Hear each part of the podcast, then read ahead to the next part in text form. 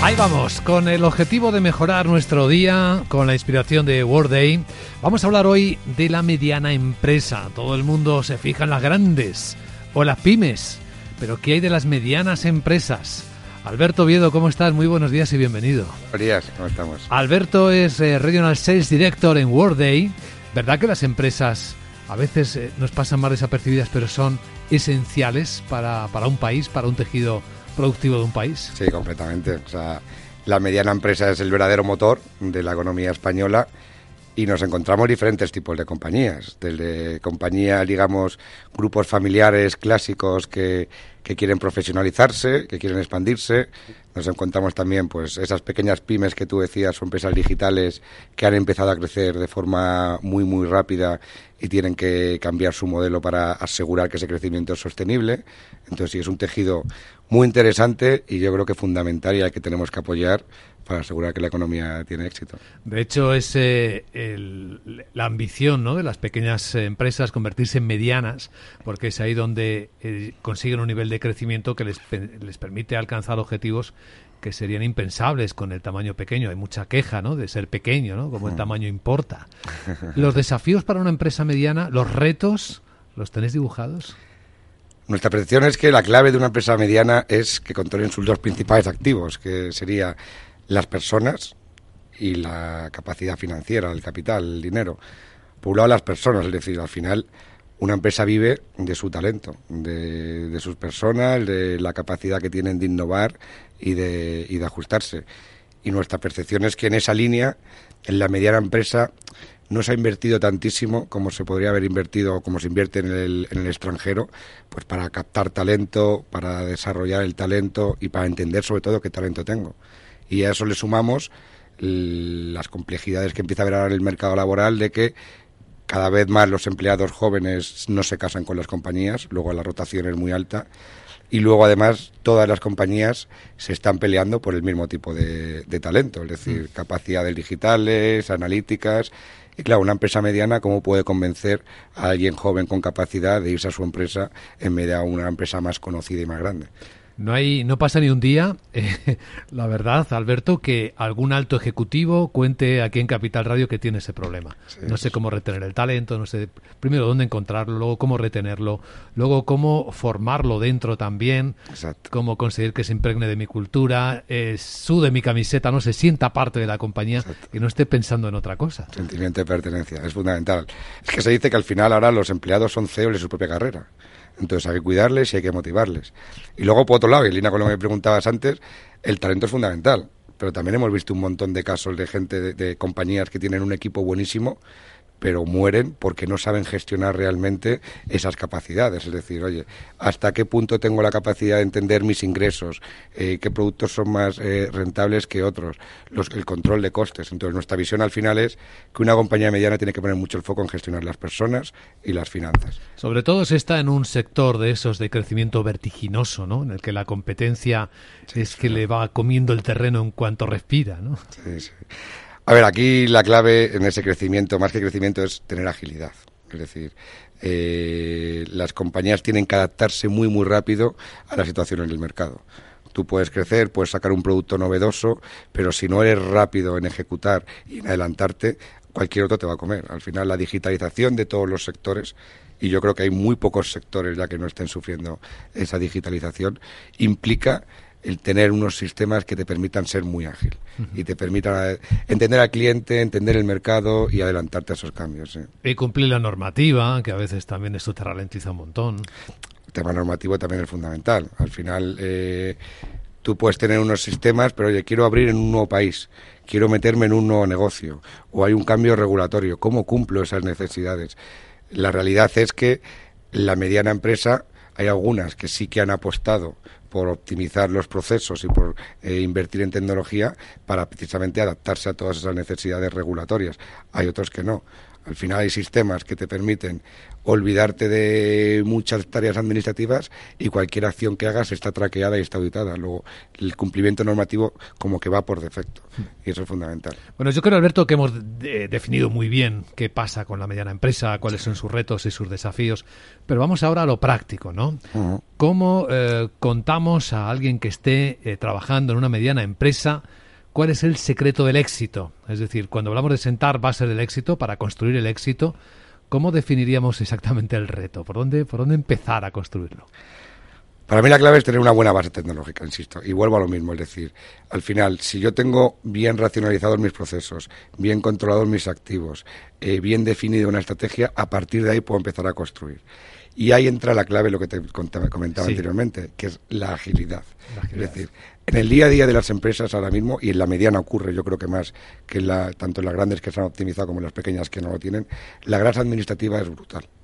Es decir, al final, para tener las persianas levantadas, a lo mejor dedicamos el 60 o el 70% de nuestros recursos y nuestras capacidades financieras.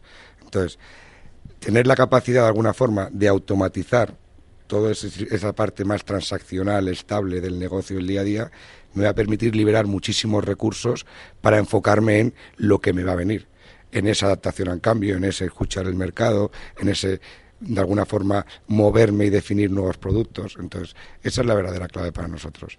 El automatizar y desintermediar para focalizarnos en temas de mucho más valor. Bueno, no es discutible que la base tecnológica es una base de éxito. Pero, mm, yo voy a ponerte un pero aquí, es importante la calidad de los datos, ¿no? Con los que trabajas en esa base tecnológica. Si no tienes calidad, tus decisiones, tu toma de decisiones puede asumir algún riesgo. Sí, completamente. A ver, el dato es capital, es lo más importante. Es decir, al final hasta hace poco, las empresas medianas se basaban mucho en la intuición.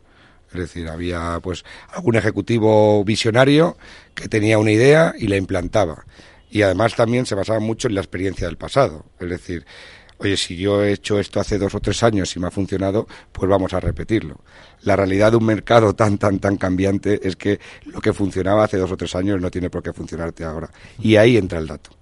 Es decir, si tengo muchos datos y tengo datos coherentes, que sean únicos para toda la compañía, me van a permitir tomar unas decisiones en base a una realidad contrastada, en base a lo que sé que está ocurriendo y no tanto en base a la intuición. Vamos, que en una mediana empresa lo, de la intuición es un lujo, que un, un, riesgo de lujo que no debería correrse demasiado, ¿no? Sí, a ver, y por desgracia hay de todo, ¿eh? pero por desgracia hay compañías clásicas que hasta ahora pues han vivido mucho de eso y precisamente en esos cambios organizativos en el que la familia da paso a lo mejor a un equipo profesional de gestores eh, más preparados para la con capacidades analíticas ahí es cuando se empieza a notar un poco la diferencia porque empiezan a tener mucha más visualización de la realidad de la empresa y pueden tomar mejores decisiones. Bueno, la base tecnológica y la calidad de los datos son esenciales, evidentemente, para que la estrategia tenga éxito. Pero ahí el corazón de todo esto es cómo funciona, ¿no? Esa tecnología, cómo manejas tú los datos para la toma de decisiones, porque la realidad, y lo estabas diciendo, va tan rápido que hay que reajustar las estrategias a lo mejor de un día para otro, ¿no? El plan que tenías hace dos meses es que tienes que ponerlo patas arriba y si no tienes la forma de hacerlo rápido, estás pillado, ¿no? Lo hemos vivido hace poco, es decir, acuérdate hace dos años cuando vino el COVID, la capacidad que tuvieron algunas empresas tuvieron la capacidad de cerrar al día siguiente y prepararse, y hay otras que sufrieron muchísimo. Entonces, efectivamente, es primordial y hacer planes a tres o cinco años está muy bien, pero en cuanto a oye, visión de la compañía a medio plazo, pero eso es un modelo, digamos, de arriba abajo. Es decir, los ejecutivos definen una línea estratégica, y la intentan implementar en la compañía. La verdadera clave para ser ágil y adaptarse es que en paralelo a esa visión, digamos, estratégica a medio plazo, haya la capacidad de los mandos intermedios de analizar y palpar la situación concreta de su parte del negocio y tomar acción. Entonces se dice que ahora se puede planificar de arriba abajo y los sistemas modernos también te permiten lo que llama que todo el mundo planifique, que todos los gestores intermedios también puedan planificar de abajo arriba. Imagínate una empresa hotelera. Tú puedes tener una idea de va a abrir tantos hoteles y voy a modernizarme de esta forma, pero luego los gestores de cada hotel tienen la temperatura real de lo que está ocurriendo en su hotel y pueden tomar acciones semana a semana o mes a mes. Esa es la verdadera clave. ¿Por dónde empieza, Alberto, una empresa a ser más ágil? Pues a ver, una empresa empieza a ser más ágil con lo que te comentaba, es decir, una vez consigo liberar mucha carga administrativa, me puedo focalizar en tareas de valor. ¿Cuál es el problema? Que venimos de un mundo en el que hay compañías o que han comprado otras compañías o que llevan trabajando con los mismos sistemas tecnológicos desde hace muchísimos años. Y su única percepción es, oye, voy a actualizar este sistema o voy a poner una patita adicional porque necesito algo concreto. La percepción de Wordy es algo diferente. oye, igual tiene más sentido pararte, pensar qué están haciendo las compañías realmente disruptoras digitales e implementar un sistema nuevo que en pocos meses, en seis, ocho meses, te permita tener una base tecnológica y un único dato del, que poder explotar y poder eh, trabajar. O sea que al final es mejor parar, pensar y redefinir la estrategia tecnológica para estar listo en poco tiempo. Y es que ya te digo, hablamos de seis, ocho meses para una empresa mediana en España el transformar todos sus sistemas de gestión. Seis a ocho meses. Pero claro, ahí liberas talento, ¿no? Desde el director financiero para abajo pueden tener más tiempo una vez que tienen esa tecnología de base les permite para hacer otras cosas, ¿no? Para dedicarse a negocio. Para dedicarse al negocio, para dedicarse a entender la salud del negocio, la realidad, dónde tengo que invertir, dónde no tengo que invertir, dónde se me están disparando los costes, o para adaptarse a cualquier cambio. ¿Y eso es medible? Sí, ¿no? Sí, completamente. Porque ahí está una de las claves que, que, hace que la gente tome decisiones. No solo es medible, sino que además es tienes la capacidad de esas mediciones compararte con empresas afines o similares. Es decir, ahora ya, en el momento en el que tú tienes una base tecnológica potente en cloud, tú puedes empezar a compartir datos de forma anónima también eh, y compararte con compañías similares en retención del talento, en productividad, en, digamos, en rentabilidad de una serie de productos. Entonces, ese sí que es un nuevo paradigma. A lo mejor yo ya no voy a tener la foto de lo que he vivido en el pasado o compararme con mi principal competidor en local en España. Yo voy a poder, em, eh, poder empezar a analizar y, y, y ver lo que se está haciendo fuera y dónde puedo mejorar, qué ratios están por debajo de la media y dónde debería invertir. Esa es la verdadera labor desde mi punto de vista para un director financiero o para un director general. Es muy diferente a cómo se trabajaba antes. ¿eh? Completamente. Pero es que el mundo vuela. si te pones a ver los diferentes mercados eh, de cualquier tipo, la digitalización lo está rompiendo todo. Es decir, ahora, un ejemplo es, por ejemplo, la banca. Hago, la banca hasta hace poco tardaba un montón de tiempo en sacar un nuevo producto al mercado. Ahora hay fintechs que en cuestión de semanas te están sacando nuevos productos al mercado y ahí esa agilidad y esa velocidad es lo que les puede diferenciar. Sí, mires cualquier sector. Fintech es muy tecnológico ahora mismo, pero es que hay otros de la economía tradicional y analógica que también están en ese mismo desafío. Eh, hablando de las exigencias, la verdad es que las empresas medianas eran medianas, pero al final tienen las mismas obligaciones, por ejemplo, de cumplimiento normativo que las grandes, ¿no? Tienen que gestionar de una forma parecida. Completamente. A ver, hay varios tipos. Uno, empresas que quieren salir a bolsa y tienen que tener una serie de reportes de control para de alguna forma conseguir que los inversores eh, apuesten por esa compañía. Sí, transparencia, Exacto, completamente. Información, claro. Y luego están las empresas más eh, habituales, que efectivamente ya no vale como soy pequeñita yo puedo ir por libre. Ahora todo el mundo está regulado y al final pues tienes que tener muchísimo control. ¿Qué ocurre? Que en esa idea de lo que te comentaba de disintermediación, de darle más peso a los managers, puede resultar complejo el medir si realmente se están haciendo las cosas bien mm. y auditar y evitar que alguna persona intermedia de difícil control pues pueda hacer algo que nos pueda poner en un compromiso. Ahí entra también la tecnología. Si cada proceso, si cada acción lo tienes bien traqueado y bien auditado, no va a haber ningún problema en saber si ha habido un problema, quién ha sido, cuándo y por qué.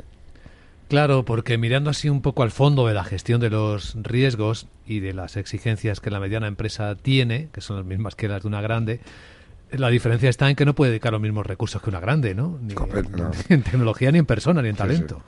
Pero para mí es una ventaja competitiva. ¿Ah, sí? Sí, porque al final una grande, para hacer cualquier tipo de movimiento, implica muchos equipos diferentes, muchas reuniones, mucha gente opinando. Y al final las pequeñas, es verdad que no tienen muchos recursos, pero si consiguen automatizar las tareas de poco labor y centrarse en lo que realmente importa, son mucho más rápidas y tienen más capacidad de hacer cosas. En este sentido, la experiencia que tenéis en, en que es una experiencia global, ¿no? Tenéis ahí la suerte de estar prestando servicios a empresas medianas en todo el planeta.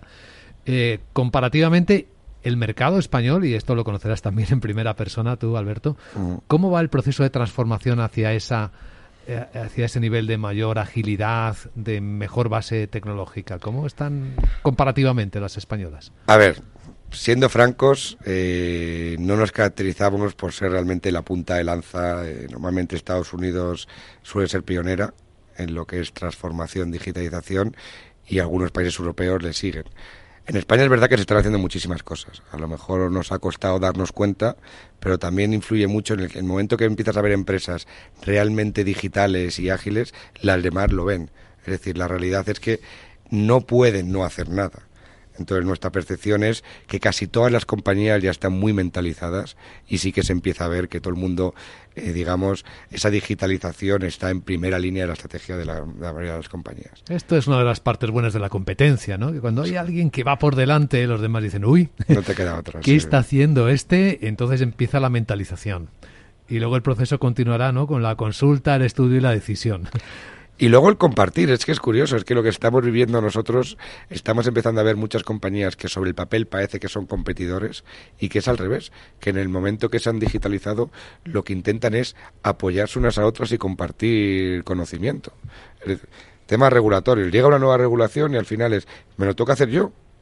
O a lo mejor tiene sentido, ya que hay varias empresas que, que, estamos digitalizadas en un sector similar, que trabajemos conjuntamente, tanto para influenciar en la posible regulación como sobre todo para eh, actualizar las compañías para cumplir dichas regulaciones. Sí. Eso es un cambio importante también. Lo es, ¿eh? antes se guardaban los secretos, no decías con sí. quién trabajabas, qué tecnología utilizabas. Exactamente. Ahora es lo contrario, ¿no? ¿Tú qué utilizas? Y cuéntame tu experiencia, sí. ¿qué te ha funcionado, qué no, no? ¿Qué me recomiendas? ¿Tú qué harías? Es así, al final es, es una victoria para todos. Si conseguimos es lo que hablamos.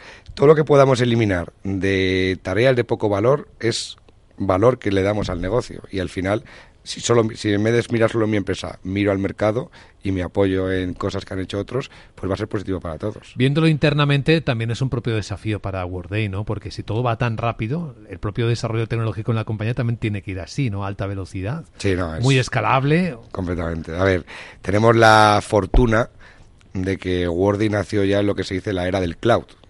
Es decir, somos nativos digitales en nuestro sector. De la nube, ¿no? Exactamente. Y eso ayuda, ayuda mucho. Es decir, claro. lo mismo que te he contado una empresa eh, mediana aplica a nosotros internamente. Nosotros tenemos una buena base tecnológica sobre la que nos permite de alguna forma innovar de forma rápida. Hay otras compañías que apuestan más por comprar otras compañías que tienen una solución específica para una necesidad. Nosotros de forma rápida y a un coste razonable podemos innovar y, y, sacar nuevas soluciones al mercado. No se duda mucho que por ahí es el camino, ¿no? Porque ya la historia y la experiencia nos ha enseñado que las grandes inversiones en hardware, en software, se quedan muy obsoletas enseguida, ¿no? Sí, sí, completamente. O sea... La semana pasada con los resultados que veíamos de gigantes tecnológicos que, que facilitan esas cosas, eh, nos decía un, un invitado, el profesor de innovación del IE Business School, lo recuerdo, Salvador Aragón, bueno, es que tenéis que pensar que la era del PC como tal a, a, está acabando, ¿no? Esto se acaba, ¿no? Estamos en otro mundo en el que la nube y el servicio en la nube es donde vamos a vivir y a trabajar todos. Sí, la nube, la movilidad, la movilidad. es decir, al final, pues las compañías tecnológicas más clásicas, el sacar una solución en el móvil les cuesta. Nosotros, por ejemplo, para que todo lo que saca Wordy es primero en el móvil. Primero en el móvil. Sí, sí. Y luego ya en el ordenador. ¿Por ¿Y, qué? ¿Y eso por qué? porque se potencia que sea muy fácil de usar y que se pueda usar en cualquier momento. Volvemos a lo mismo, agilidad, rapidez y que el dato fluya a todos los niveles. Si yo a un manager intermedio le pongo súper fácil que cambie un modelo de planificación o cualquier tipo de tarea del móvil, lo va a hacer y me va a liberar carga administrativa si en cambio tiene que ir a la ventanilla de finanzas o recursos humanos o de cualquier otra área a pedirle que haga algo, eso implica grasa, implica mucha tarea administrativa y implica lentitud. Al final yo siempre digo lo mismo, ¿por qué, una gente, ¿por qué la gente coge un Cabify en vez de un, tele, un teletaxi? Porque normalmente es mucho más sencillo el meterte en un móvil y darle un botón y decir quiero ir de A a B que tener que llamar por teléfono, pedir un taxi. Entonces, esa es la verdadera potencia de la tecnología, sí. que llegue a todos los sitios. Puedes sumarle más cosas, ¿no? No tener ni que pensar en el dinero que llevas, que la factura te llegue hecha, ese tipo de... Y luego piensa del prisma de la empresa. Si, si, una empresa consigue que todos sus empleados o todos sus managers hagan muchas tareas en el sistema, hay un montón de información que luego puede explotar. Seguimos con el ejemplo de Cabify. Cabify, sí. cada vez que tú pides Cabify o cualquier otra empresa Cualquiera, de sí. car sharing, que también hay taxis que ya hacen car sharing eh, y tienen aplicación móvil. Si tú pides un taxi desde el móvil, esa empresa sabe tu perfil, qué tipo de viajes haces, eh, si llevas maetas o no. Y tiene mucha información para luego proveerte nuevos servicios. Pues en la empresa internamente es lo mismo. Cuanta más información y datos tenga, más potencia tengo para tomar decisiones acertadas. Bueno, y si a esto le aplicamos la inteligencia artificial, que seguro que estáis aplicando, ¿no? Que ya empiece a sugerirte ideas, aquí es cuando eh, potenciamos, ¿no? Empoderamos de verdad al talento dentro de la compañía. Eso es el siguiente paso, evidentemente. Es decir, una vez yo ya tengo bien definidos mis procesos y mis estructuras, la capacidad del machine learning de que me ayude a tomar buenas decisiones en función de los históricos, de situaciones externas en la compañía, pues facilita mucho. Al final, la decisión final va a ser una persona. Pero si le doy mucha información para que tome esa decisión de forma acertada, pues va a ser mucho más exitosa la decisión. Y ahí llegamos al, a uno de los descubrimientos de nuestro tiempo, ¿no? Esta evolución nos lleva a, los, a la predicción, a los datos predictivos. Si yo planteo un cambio estratégico en mi empresa y mi tecnología me permite eh, atisbar qué cambios se van a producir, bueno, eso ya es maravilloso, ¿no? Sí, mira, hace no mucho hablábamos con un cliente una empresa mediana industrial que, nos comentaba que por la situación ahora mismo del mercado de la energía y el coste de la energía, que está analizando y haciendo predicciones y simulaciones diarias de ver si el día siguiente producen o no. un cliente en una empresa, en una industria pesada, que claro, a lo mejor la energía es un coste muy alto de su coste de producción. Y el hecho de tener esa capacidad de hacer diferentes simulaciones, de predecir y a partir de ahí ver si es rentable o no abrir una serie de líneas de producción, pues te cambia la foto y puedo asegurar que ese día produce si es rentable o que estás perdiendo dinero. Eso sí que mejora tu día, ¿eh? Por lo menos el de los directores generales y el de los accionistas. Ya te digo que sí. Alberto Oviedo, Regional Sales Director en Workday, gracias por esta conversación tan inspiradora y hasta la próxima ocasión. Muchísimas gracias a vosotros, un placer.